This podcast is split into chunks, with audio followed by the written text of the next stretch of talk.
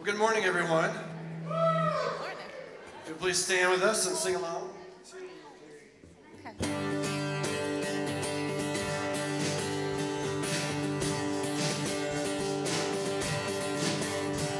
Give thanks to the Lord, our God and King. His love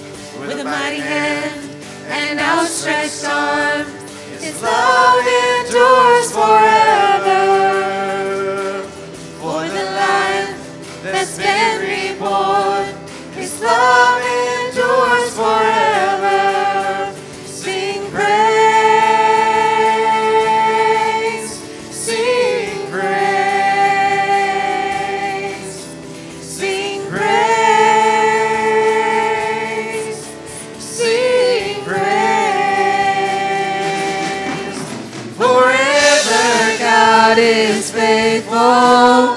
Forever God is strong. Forever God is with us. Forever. And forever God is faithful. Forever God is strong. Forever God is with us.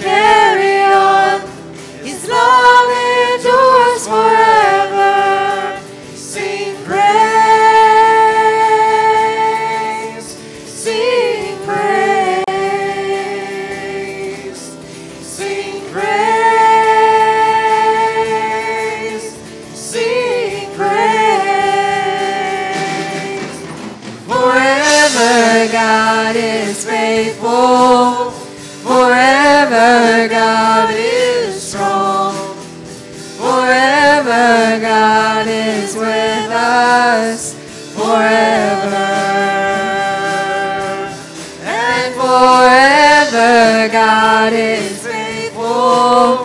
Forever God is strong. Forever God is with us. Forever.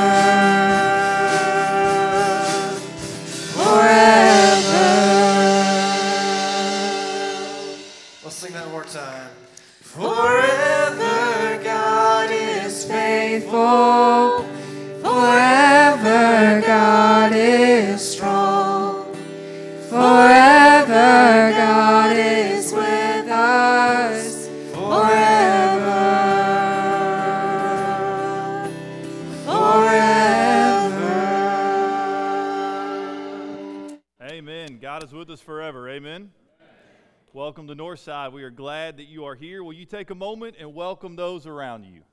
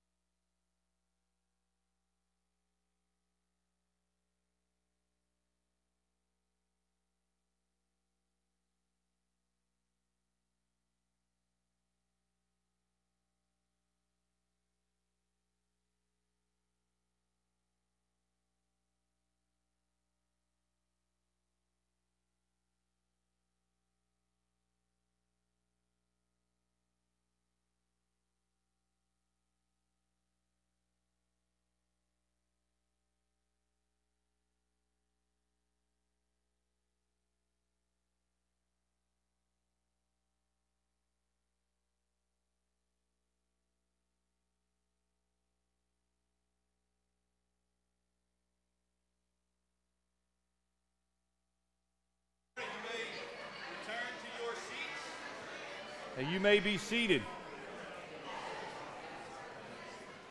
Want to welcome you to uh, Northside Baptist Church. We're so thankful that you are here with us this morning. I know we have uh, some visitors with us, so thank you for um, whoa, being here. Um, good morning. I didn't think I was on, and then all of a sudden I was on, and I was like, there we go. Uh, well, this is your first time with us. We're so glad that you are here. Inside the bulletin is a place for you to fill out some information about yourself, um, and then you can put that in the box that is out there in the foyer. Uh, we had to call an audible um, this morning. I got a call last night from Miss Ann. A little after 11 o'clock, Mr. Curtis has a kidney stone. Um, so he spent several hours overnight. I think around 11:30, 11:45. They got to the hospital. He got home about 4 a.m. Um, and so, uh, so he's hopefully resting up and maybe feeling a little bit better that he's got some medicine in him. And so just continue to pray for Curtis uh, that this too shall pass and, uh, and that he will uh, get to feeling better um, shortly. So, but we had a great time last week, um, last Sunday at our church picnic. Man, if you were there, I, I know it was hot, but we had an incredible time and had some good food. Uh, thanks to those of you who always bring food and the Mazdans who, who cook for us and, and all the meat. And so we're so thankful for that. Our worship was incredible. Uh, thankful to Brian and Bill and, and Emma for leading us in worship. And it was just an incredible time of fellowship with the, with the body of Christ. And so um, thankful for that. Tonight, uh, we got a couple things. We got an upward um, meeting at 4. Chris is going to make an announcement about that at the end of the service. But we're also going to pray for our schools tonight. So uh, we're going to start a little bit earlier. Norm- normally, our activities are at 6 o'clock on Sunday nights. But because of the meeting, I don't think it will take them two hours. Uh, we're going to meet here about 5.30. We're going to meet in the sanctuary. Uh, just take a moment maybe to pray together. Um, and then we'll divide up among the schools. Um, and so, and then we'll go and we'll pray at those schools and and just pray for our teachers and our administration, our students, parents, um, and all of that. So if you're available tonight, let me encourage you to come. If for some reason it's nasty and raining, we'll either take umbrellas, bring an umbrella. If it's were to be really, really nasty, I don't think it's supposed to be. We could just stay here and pray. But come, be here at 5:30 tonight. Some other announcements. Uh, if you want to do NBC's Got Talent, which is August 15th, we're going to start at 5 p.m. that night. So we're going to start a little bit earlier. Uh, you need to well it says, please see Tim or Curtis. Well, you can't see Curtis. Um, and I know Tim was here for Sunday school. You just need to come see me, I guess. I'm the default if you, if you want to get involved in that. Children's Church will resume next Sunday. Um, I know parents are probably excited about that. I know my wife is excited about that. Um, deacon elections, it's today and next Sunday. And so after the service, if you're a member of the church, um, you can vote for deacons. You can do that in the fellowship hall. We'll have some of our deacons out there, so make sure uh, you do that either this morning or next Sunday. One other thing, you'll see the announcement about Ruthie and Highland. Uh, you know, they got married right in the midst of COVID, so they weren't able to do a reception. So they're going to have that for them. Please RSVP to Dennis or Robin if you plan on coming. If you can, if you can hear me right now, you are invited to come. It's for anyone in the church, anyone, anyone here. Just please see them and let them know that you're going to be here uh, to celebrate with Ruthie and Highland on that day. All right, praying the scripture. Psalm 86, verse 5 says, For you, O Lord, are good and forgiving, abounding in steadfast love to all who call upon you. Would you take just a moment, look over that verse, and let the Spirit of God prompt you as you pray through that verse? And then I will pray for us, and then we're going to sing uh, together some more.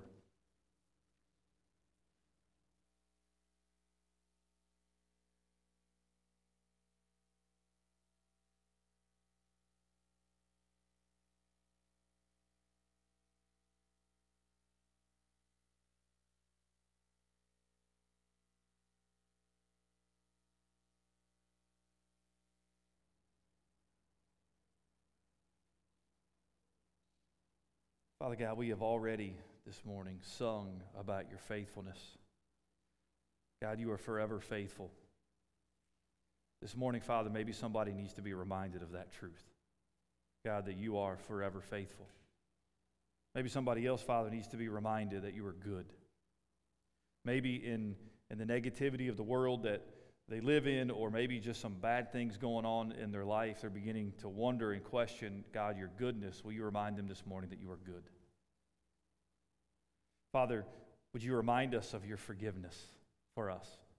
as we sing about your amazing grace here in just a few minutes. Father, you have made a way for us to be right with you, to have peace with you, and it is all through grace. It is not through our own works or our own effort, it is through grace and grace alone. Father, remind us of your abundant, steadfast love as we declare your power, your majesty, your glory this morning as we open the Word of God and begin our study through Ephesians. Spirit of God, just show up in this place. Show up in the homes, uh, in the cars, wherever people may be this morning as they're tuning in on vacation or traveling, or maybe they're under the weather. Lord, we lift up Curtis and Ann to you this morning as Curtis is dealing with a kidney stone. We pray, Father, that you will just bring healing uh, to him. Lord, I don't know personally how painful those are, but I've seen it in my wife. It can can really take you down and it can take you down quickly. So, Father, we pray that you'll restore him quickly as well. Uh, Lord, may we just glorify you today because you're worthy of it. It's in Jesus' name we pray. Amen. Would you stand? Let's continue to worship together this morning. So we're a little short-handed this morning, so we're trying to make it make it work. So uh, please, uh, please sing out with us.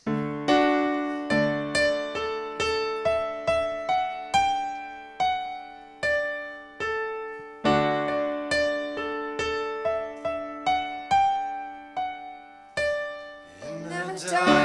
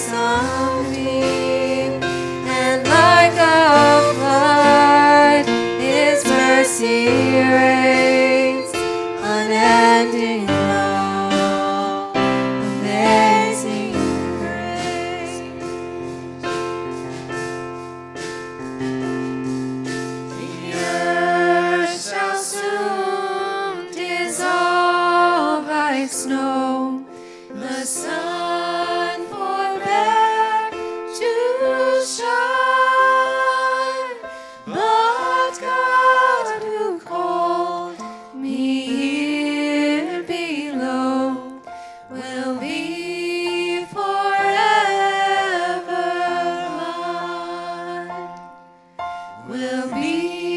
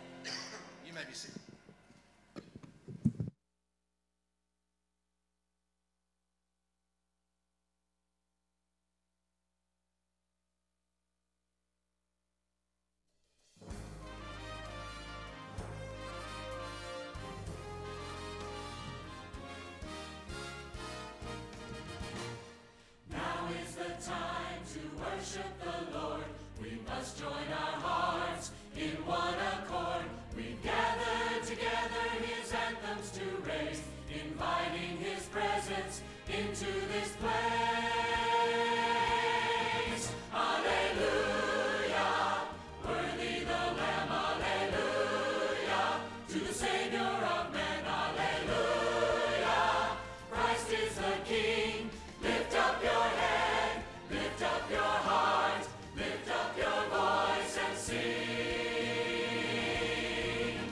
Hallelujah. We must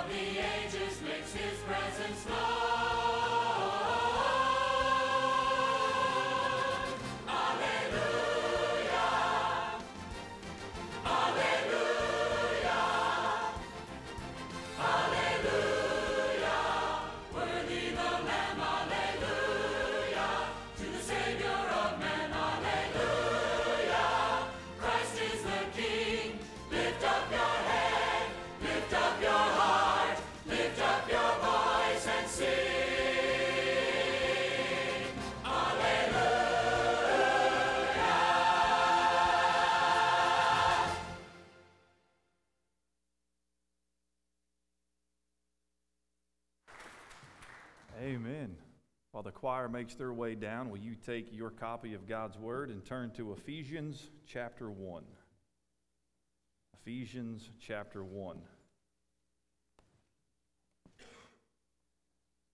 Thank you to our choir and to our praise team for just going on the fly this morning. Brian playing guitar, then keyboard, then leading the choir. Appreciate it very much, man. Ephesians chapter 1, we'll get to the scripture in just a moment. in 1924, the Identification Division for the FBI, right, the Federal Bureau of Investigation, was established. 1924. It was to provide one central place, if you will, where the fingerprints would be stored. When you think about your fingerprints, right, your fingerprints are unique. No person has the exact same arrangement of, of patterns, ridge patterns on your fingertips. They're unique. Not only are they unique, uh, but they're consistent over time. That is, they remain unchanged. Um, all of us have probably had to uh, be fingerprinted at some time. I remember before we uh, adopted Malachi, we had to do our home study, and part of the home study was we had to go get fingerprinted. So we went to the office and um, we had to do all 10 fingers. And it wasn't just where you set your finger on the screen, you actually had to roll it. So you set half of it and then you would roll it all the way over, and then the next finger. And for whatever reason, I just had a really hard time with that. Ryan got a good laugh out of it, especially my pinky, man. I'm, i was struggling, right, to get. She's like, you got to do it again. You got to do it again. I'm like, come on, I'm good. My background's fine. And, but eventually we, we figured it out, and there was nothing in, on my record, and we were able to um, adopt. But as I was thinking about Ephesians this week, as I was thinking about identity, who we are, I was reminded, right, of my struggle at the fingerprint office that day. So many people today, lost and saved, Christian and non Christian, are struggling with their identity. They're struggling. Who am I? What is my purpose? Why am I here? Who or what defines me? And so, as we study the book of Ephesians, we are going to notice, we're going to see some amazing, wonderful, glorious truths. And all of them are centered based upon who we are in Christ. In Christ. So that's the, that's the theme of our study in Ephesians, in Christ. And you'll notice, right, we got a fingerprint there, and on top of the fingerprint is the cross. Because our identity, who we are, is ultimately defined by who we are in Christ.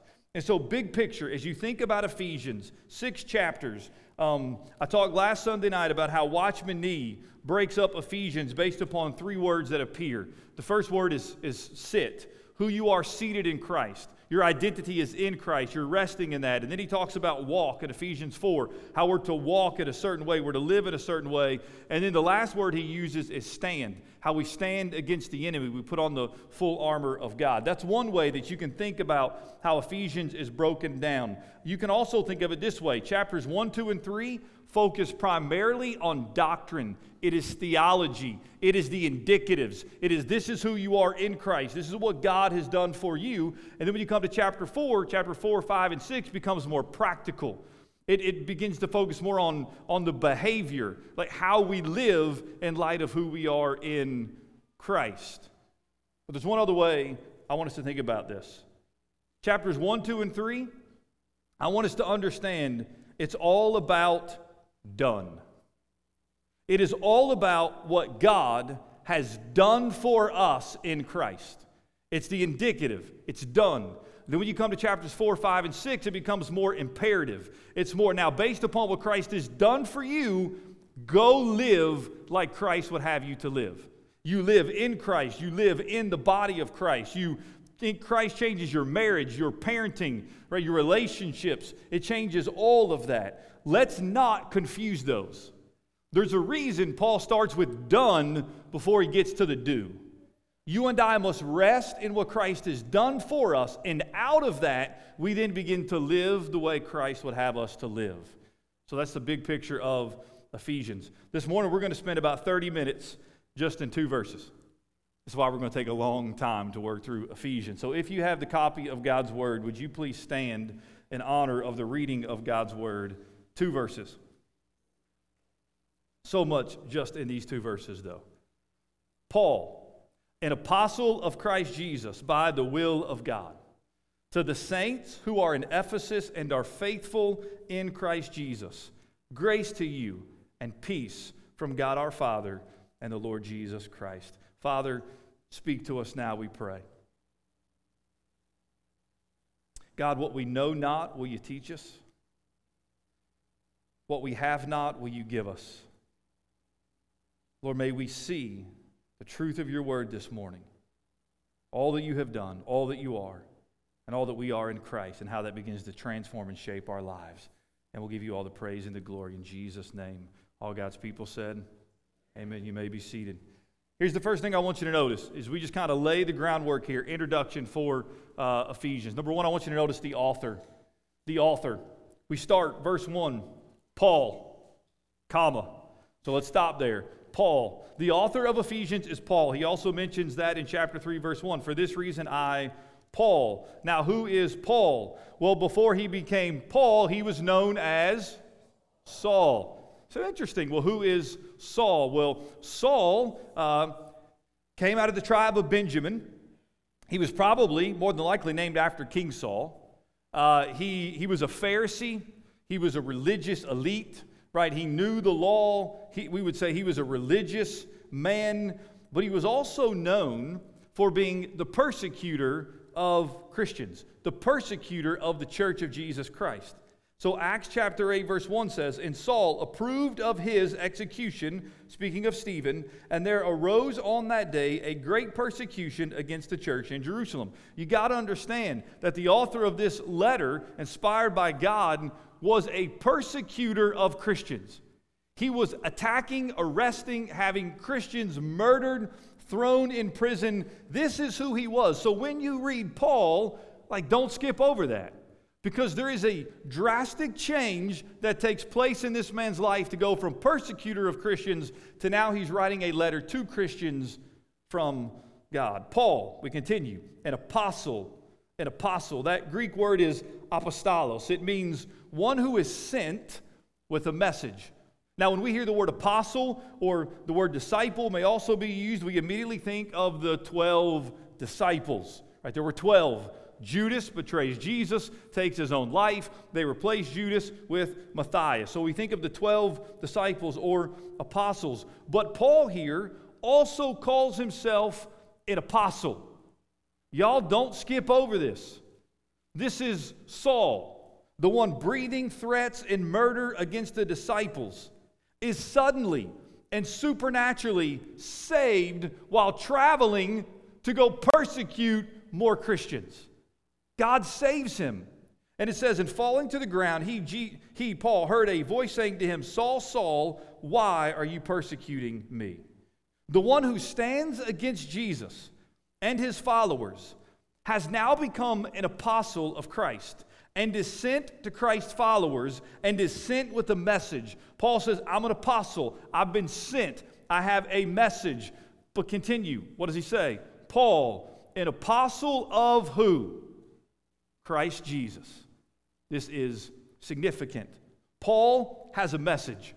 Paul is writing letters. Paul is preaching messages. He has a message, and his message is about Christ Jesus. Jesus Christ had saved him. Jesus Christ had set him apart. Jesus Christ had called him. Paul has one authority, and his name is Jesus. And so when Paul goes and he preaches and he writes, he is writing under the authority of Jesus Christ. He has been sent out by Christ. So it shouldn't shock us that the central person in the book of Ephesians is none other than Jesus Christ. Look at the first two verses. Paul, an apostle of Christ Jesus by the will of God. To the saints who are in Ephesus and are faithful in Christ Jesus. Grace to you and peace from God our Father and the Lord Jesus Christ. Three times in the opening verses, he mentions Jesus. Jesus is the center of Ephesians. Paul continues Paul, an apostle of Christ Jesus by the will of God. This phrase, will of God, appears four times uh, in the opening verses, multiple times throughout the letter, four times in the opening verses. Paul is saying, Listen, I've been set apart, sent out, I go in the authority of Christ, and I've, been, I've done so by the will of God. God is sovereign over all things. This includes Paul's salvation, this includes Paul's being an apostle. Jesus said to Ananias, Go, for he, Paul, is a chosen instrument of mine to carry my name before the Gentiles and kings and the children of Israel. Galatians 1:15. But when he who had set me apart before I was born and who called me by his grace. Paul understands he is an apostle by the will of God. Hear me, this is important. Paul didn't volunteer for this. Paul wasn't just making his way down the road to Damascus and said, Huh, great idea. I'm going to stop persecuting these guys and I'm going to become one. Paul didn't just come up with this idea, he didn't volunteer for it. I also, don't want you, I also want you to understand Paul wasn't appointed by the church. He didn't appear before church and they say, hey, we think you would be great at this. No, he was called by the will of God. This is the will of God. There is a significant difference, church, between a divine calling and someone who is self appointed. Let's think about it in terms of preachers and pastors. I was called by God. Being a pastor wasn't on my radar. It wasn't something I just woke up and said, hey, I want to be a pastor. I want to do this. God called me. God has called people to be pastors. Church, the heart can be wicked. And you better believe there are some men in some pulpits who are there not because they've been called by God, but because they were self appointed.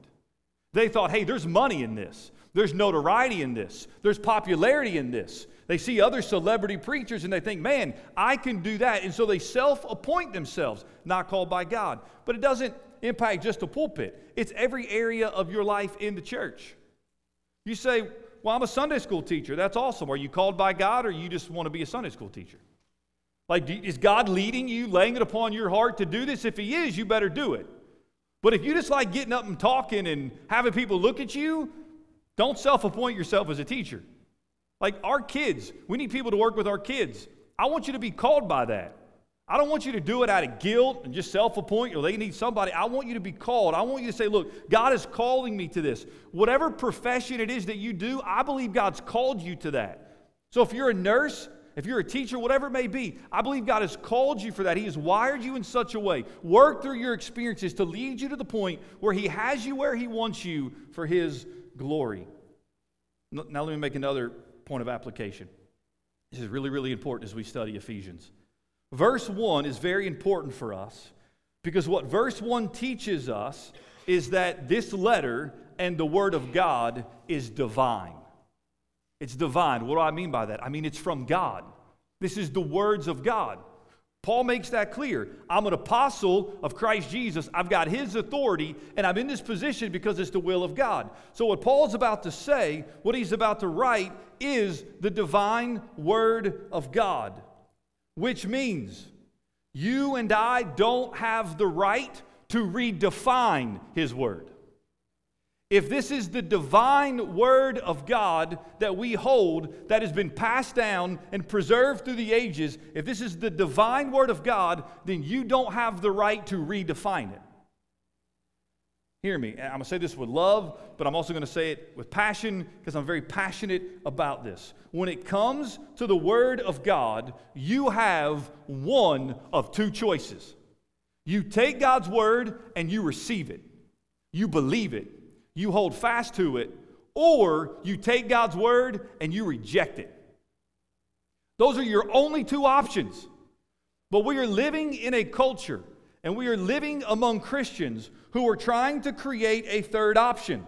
They don't want to receive it in its entirety. They also don't want to reject the entire thing. So, what do they do? They redefine it, right? They replace it. And so, when you're coming through Ephesians, we're going to get into some things that are deep. And the temptation for you may be to push against it. No, I don't want to believe that. I don't want to know that. You can't do that. It's the Word of God, so you must receive it. And then when we get into the practical parts of it, you may say, but no, it says don't let any unwholesome words come out of your mouth. You're like, no, I got some unwholesome words. I like talking the way I talk. You can't take the verses you don't want and push them aside and say, well, I'll choose to believe these. So when we come to this book, we take all of it or we reject all of it. I'm going to tell you right off the bat, Paul says, this is the Word of God. It's been, it's, I've been called by the will of God, right? I'm of Christ Jesus. This is the Word of God. And so here we have God's Word before us. Let us be faithful to study it, and to dive in it, and to see it. And that leads us to the second thing that I want you to see, and that is the recipients. The recipients. Who's Paul writing to? He says to the saints. To the saints. That word is hagios. It means holy ones or set apart. It's, it's written to the saints. And the temptation may be to say, well, then I don't need it. Because aren't the saints those super spiritual people? Like those people who they've been nominated for sainthood? Like, I'm not a saint. I'm not in sainthood. No, we don't have saints in, in Baptist churches, right? That's, that's in a Catholic, they, they have the saints. And so this letter is obviously not for me. But that's a misunderstanding of the word saints. Because if you are in Christ, every one of us are saints. Therefore, this letter is written to you, to the saints, to the ones who are holy, to the ones who have been set apart for Christ. I love what Martyn Lloyd-Jones writes. He says, The profound, unfathomable truths of Ephesians were not written to great scholars or theologians, but to ordinary church members. That's good news. Because when Paul's talking about mystery and election and predestination, we might say, Look, man, I'm just a common, ordinary Christian. I can't understand this. And I would say, Yes, you're a common, ordinary Christian, but you also have the Spirit of God who lives in you, and the Spirit is a key emphasis in Ephesians. Therefore, you can know and understand. Because it's the Spirit of God who enlightens the eyes of our hearts, as Paul says here in Ephesians 1. So we are saints. A couple things. When he says to the saints who are in Ephesus, a couple things. Number one, most scholars agree when it, when it comes to the, the Greek manuscripts, um, to the saints who are in Ephesus. A lot of our early manuscripts omit the who are in Ephesus. Some of them have them, some of them don't. And so, what do we make of that? Well, most scholars believe that this letter was written first and foremost to those in Ephesus, where Paul spent two plus years ministering to them, pouring into them. It was written to them, but then it was meant to be a circular letter. So it would come to Ephesus, but it didn't stay there. They would they maybe make a copy and they would pass it on to other churches. And so to the saints who are in Ephesus. So what is what is Ephesus? Well, Ephesus was a large city. It was an important city in Paul's day. Population of some 350,000 people. If memory serves correctly, they have a theater that was there that seated 20 plus thousand people. I mean, they had theaters way before we had theaters, right? It was a big city. It also had one of the seven wonders of the world the Temple of Diana or the Temple of Artemis. Right? She was a goddess, the goddess of fertility. And so Ephesus is a pagan place. Ephesus was a godless place, a prominent place in that day, but it was a godless place.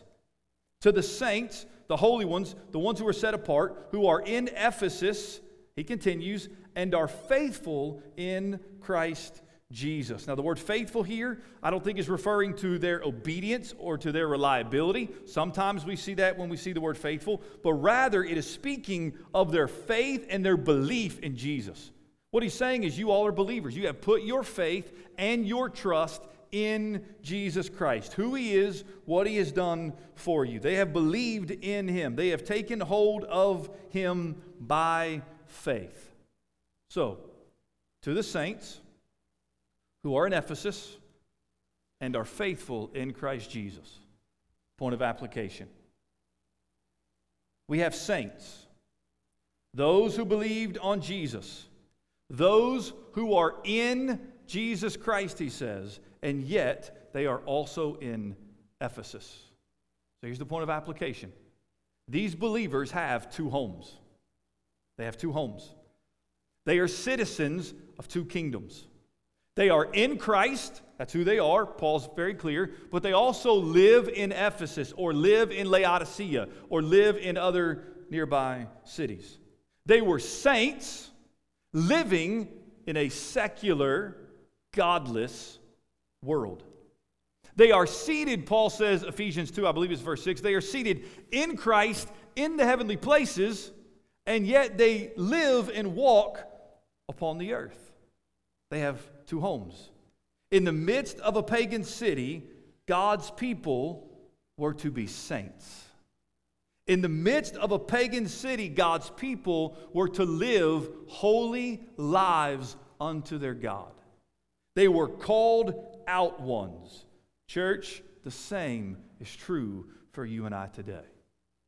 We are in Christ in Newnan, or in Christ in Sharpsburg, or in Christ in Coweta County, or in Christ in Georgia, or in Christ in America, in Christ and we're on the earth, right? We have this identity. We are in Christ, yet we live here in this city, and we work among people, and we have families and things that we enjoy. Now, here's the deal you can only serve one master, you can't serve two masters. So you got these two identities. I'm in Christ, yet I'm not actually in the presence of Christ yet, but I'm in Christ. Christ is in me, and yet here I am walking on the earth, living in Newnan. Here's the deal one of those will win, one of those will become more superior than the other in your life. One of those will rule and guide you as you live here in Newnan. It will either be the fact that you're in Christ and that trumps the fact that you're in Newnan, or it will be that you're in the world and in America, and that will be more important to you than the fact that you are in Christ. So, um, anybody want to argue with the fact that our world is messed up? I don't think so. Anybody want to argue with the fact that America is messed up? Probably not. Why is America so messed up?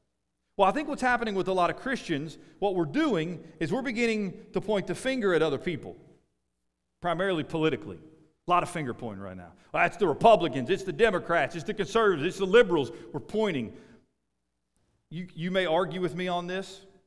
I would argue with you that the reason America is in the shape that it is in has nothing to do with the culture, whether you're conservative or liberal, because the world's always been that way. I would argue the reason America is in the shape that it's in is because of the church.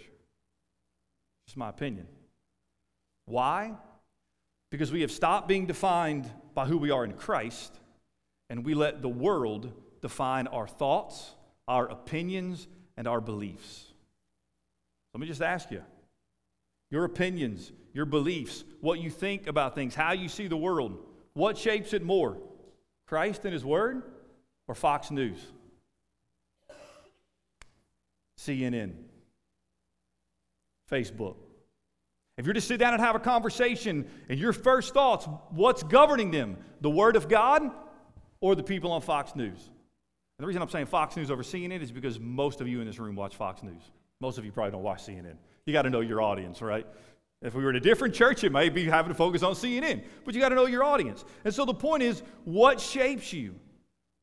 I believe if the church of Jesus Christ will return to Christ, and our identity being in Christ, if we would say, listen, we want to be a people who live out Ephesians, who know who we are in Christ, and we want to live out chapters 4, 5, and 6 the way Christ calls us to live our lives, I believe if the church would do that, you will see a change in America. I believe that with all of my heart. You and I know it's not going to be solved by the people in Washington, D.C. It's just not going to happen.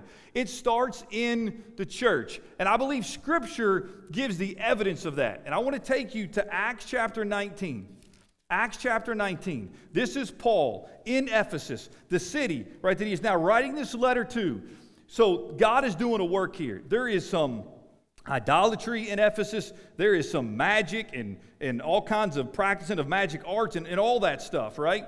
It's just a wicked, evil place. And verse 14 says, and God was doing extraordinary miracles there by the hands of Paul. But then you come to verse 20. And, church, if we would just regain this, I think things will start to change. It says this So the word of the Lord continued to increase, and it prevailed mightily. It increased and it prevailed. Our God still saves. Amen? Our God still transforms lives. Amen? Our God still cares about His bride and His body, the church. Amen? So if we, as the people of God, would return to our identity in Christ and we would begin to let people know listen, what drives us isn't the world and the culture, but it's the Word of God. You know what's going to happen? The Word of God is going to increase and it's going to prevail. And when the Word of God increases and it begins to get into people's homes, the Word of God prevails, and then you have people's hearts and lives changed. And if we would just go back to who we are in Christ, if we would just go back to Ephesians and begin to put these things into practice, look, the church would be different, your life would be different, your family's life would be different, eventually, other people's lives will be different because God will use you to change lives. So, the Word of God, may it increase and may it prevail even among us as we study Ephesians. And then, lastly, let me point out the benediction. The word benediction simply means a blessing. This is Paul's blessing. He spends a lot of time in prayer through Ephesians, which is fascinating uh, as you study that. But he says in verse 2 Grace to you and peace from God our Father and the Lord Jesus Christ. Grace and peace. He begins the letter with grace and peace. He will end the letter with grace and peace, and you will see grace and peace throughout. For by grace you have been saved through faith, Ephesians 2 8, right? In Ephesians chapter 2, he talks a lot about peace. And so John Stott writes this He says, We have peace through grace. You and I can have peace through grace. Grace here isn't just speaking about favor, may God's favor be upon you, but I think grace here is speaking of God's saving initiative. You know what you're going to see next week early on? God's initiative to save. That it's God the Father, right, chose us in Him before the foundation of the world. That God is a God who desires to save, to transform lives. How does He save? By grace. It's not based upon your own doing, your own works, your, your efforts. It's based upon His grace, His mercy that He shows us. So we have peace through grace. Well, what is peace? Well, peace here speaks of God's initiative to reconcile us to himself and others. You know, people always say, you know, what's one thing that you really want? I would love world peace. You know what world peace really looks like? You and I being reconciled to God and then reconciled to, the, to each other. That's where peace comes from. That's why the world is so dysfunctional, because the world doesn't know that kind of peace. What do they know? Hey, let's just fight with one another. Let's just argue with one another. Let's just bicker with one another because nobody's got the answer. But what, but what does Ephesians say? We have peace, and that peace comes through grace. Church, through the grace of Jesus Christ, you have been reconciled and can be reconciled to God the Father. And then, don't stop there. Then we are reconciled to one another. This is the church. The church of Jesus Christ is foundational in Ephesians. And we're going to look at the church a lot and what is the church and what does it look like to be the church because it's mentioned throughout these six chapters. Hear me, because of God's grace, we can have peace. We have access to all that He is and all that He has done for us. Several years ago, uh, MacArthur, John MacArthur mentions this in his commentary on Ephesians. He says several years ago, the Los Angeles Times reported the story of an elderly couple. This elderly couple was found dead in their apartment. Autopsies revealed that both had died of severe malnutrition. And you think, man, that's heartbreaking. Here's this elderly couple, so poor, so impoverished, that they can't even afford their own meals, and therefore they die of severe malnutrition. But that was not the case when they began to investigate. Because investigators found a total of $40,000 in paper bags stuffed in a closet. How could you die of malnutrition when there are $40,000 in your closet? Like you had the money to get food.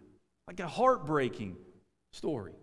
John MacArthur writes this the book of Ephesians is written to Christians who might be prone to treat their spiritual resources much like that miserly couple treated their financial resources. Ephesians, 155 verses. It'll take you about 20 minutes to read the whole thing. Let me challenge you to do something. Read Ephesians all the way through at least once a week, maybe every day. Spend the next three, six, nine months just immersed in the book of Ephesians with me. Maybe start memorizing parts of Ephesians. In this book, you will find divine beauty and divine power. Ephesians tells us of our great riches. That word riches is used over and over. Our great inheritance that is found in Christ and in the church. Jesus Christ is mentioned three times in the first two verses, he's mentioned five times in the first three verses. One commentary mentions that union with Christ and being in Christ is mentioned more in Ephesians than any other letter, 36 times. Paul uses this phrase 164 times in his 13 epistles. So, as we close, as we begin this deep study in Ephesians, understand, church, understand, Christian, that your identity is ultimately in Christ Jesus. It is in Christ. It is not in your performance. God's love for you is not based upon your performance. Your identity is not in your popularity, students. It's not in how popular you are at school or how many people like you or how many people know your name. Your identity is not in your productivity. Sometimes we become so productive, we just do, do, do, that we fail to just sit and rest in who Christ is. Our identity is not in our productivity, our identity is not in our prominence. And I've got good news for you your identity is not defined by your past. It's not defined based upon what you did or who you were. You can't say this morning, well, God can't use me because of this. Because the first word we read in Ephesians is Paul. I think Paul was a lot worse than you and I. Because I don't know if any of you have killed another Christian who was in the midst of worshiping Jesus Christ like Paul. That's why Paul says, I'm the chief of sinners. And if God can use Paul, God can use you. But only if you understand who God is and what he has done for you in Christ. You take hold of the Word of God, you bring it into your life, you allow the Spirit of God to use it to change you, and then you go live it out. This is Ephesians. I'm super excited about studying it with you. Would you close your eyes and bow your heads?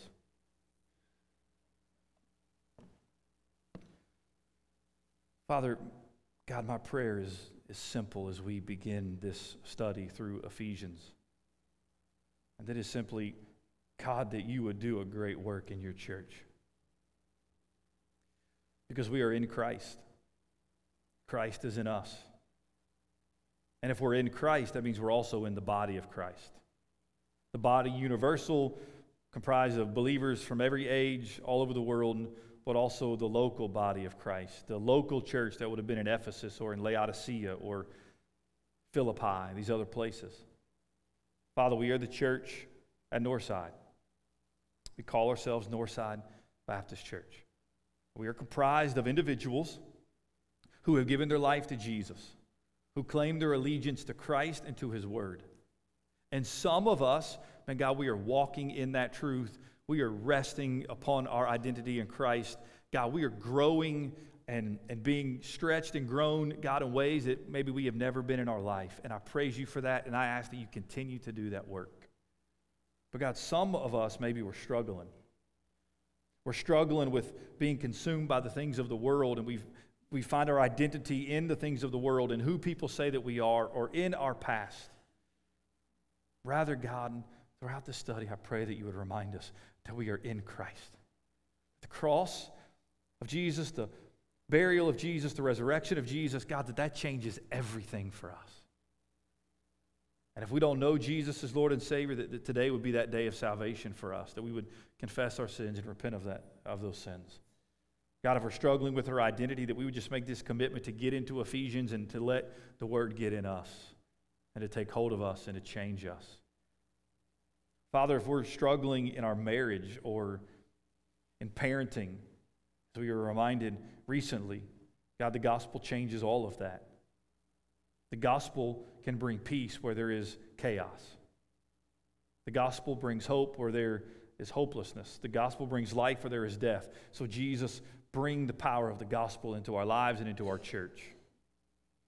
Lord, as, as our church is growing, as we are having new people join us and, and new people uh, visit with us, Lord, my prayer is that Northside will grow in a way that is healthy, in a way that is biblical, in a way that reflects what Ephesians looks like. So, God, speak to us now as we as we sing. God, praises unto you one last time this morning as the body of Christ here at Northside. Would you just speak to us, uh, convict us? Um, we ask all this in Jesus' name. Amen. Uh, we're going to sing all the way through uh, a praise song. I'm going to be here for, for the first part, then I'm just going to go over and worship. So if you'll stand, if you need to come, if you need prayer, if you need to pray at the altar, it's open. Just respond to the word of God and praise this morning. Bless the Lord, oh my soul. Oh, my soul, worship His holy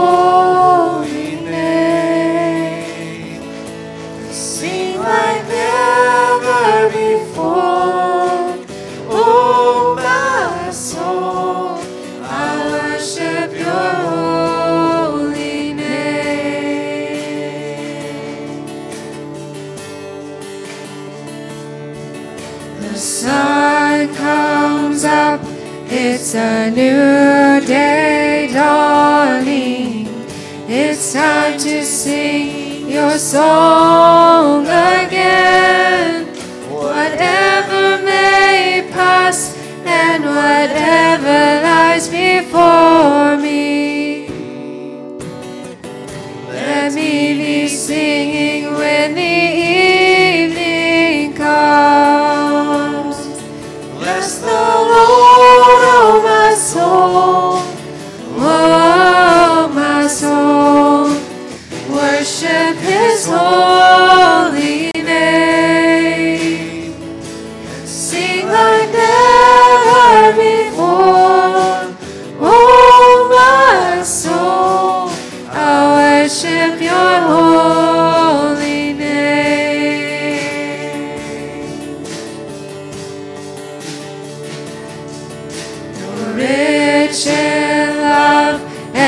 you're slow to anger.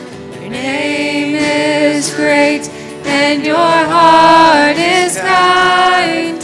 For all your goodness, I will keep on singing. Ten thousand reasons for my heart to find.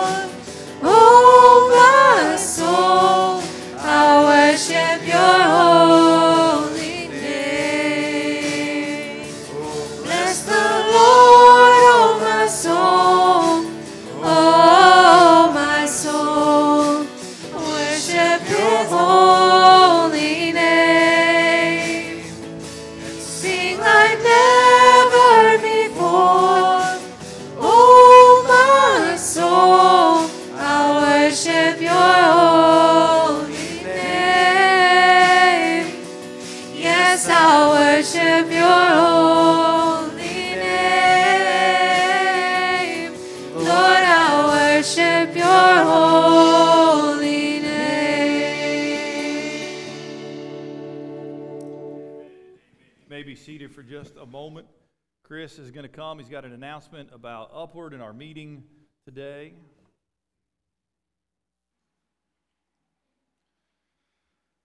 What do these five things have in common? The Great Commission, the Great Commandment, the Gospel, Jesus, and the glory of God. Well, at least one of those is the answer to 99% of every Sunday school question ever asked. Um, also, it's five things that we try to accomplish out on this field when we do Upward. Um, obviously, we're the Great Commission and the Gospel are forefront. We're trying to get the gospel out to the lost people. Great Commandment, we want to love our neighbors, we love ourselves because we love God. Uh, we, we try to boldly proclaim Jesus while we're out there, and of course, it's all, all done to the glory of God. Sola Deo Gloria, the glory of God alone. So, if you're interested in volunteering at Upward in any way, we're having an informational meeting tonight at 4 o'clock here. We'll just kind of talk about the season in general, um, you know, answer any specific questions you may have. We have evaluations the next two Saturdays. Um, the parents and players will be here from 9 to 11. We could use your help, and even if you aren't going to be a coach, if you could just come help to those evaluations. If you can run a stopwatch and count um, and add, do a little adding, we can use you. If you can't do that, you can stand and look pretty, and we can use you as, as an attraction. Um, in Sunday school, we've been studying the Olivet Discourse in Mark 13, and he kind of conc- Jesus concludes that with, you know, you need to be you need to be alert, you need to be ready, you need to be busy about the Father's business. There's a classic bumper sticker that says, "Jesus is coming, look busy." Um, so, I, I, but I, we, we need to be more than just superficially busy. We need to be about genuine kingdom business, and upward is one of one of the ways you can do that. You can form a relationship with a family. Um, uh, over the course of a season, you could it opens the door for sharing the gospel with them because you know at least half the people that come out here are not affiliated with a church, and a lot of those who are, it's not a church that teaches sound doctrine. So there's a lot of lost people are going to be on our field. We'll have four to five hundred new new folks who don't normally come here on the season. We already have 111 registered, which is more than we had last year, and we still have another week of registration. So we're going to be we're going to be uh, maxing out our, our capacity this year. So we need all the volunteers we can get. So if you, if the Lord lays it on your heart, if you feel called to do that, please show up to this evening, and we'll we'll uh, get you on the right path. Right, thanks. And don't forget to be here tonight also at 5:30. Thinking about our message, right? We have teachers. We have people in, in staff positions. We have students who are in Christ and they are in schools. So part of our prayer is that God would raise them up, that they would be bold, they would understand who they ultimately are, and they would go in, that the Word of God would increase and would prevail mightily among our students and our teachers. Bill is our deacon of the week, so he's going to come, dismiss us with a word of prayer. So if you'll stand, don't forget if you haven't voted yet for uh, our new deacons, you can do that in the fellowship hall uh, as long as you are a member.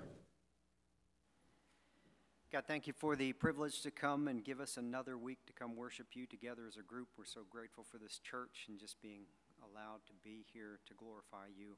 Thank you for the reminder that our identity is in Christ, our only hope is in Christ, and I pray that in this coming week, as we leave this church, we remember our identity in you and display it to others. Until we meet again next week, protect us, and we ask this in Jesus' name.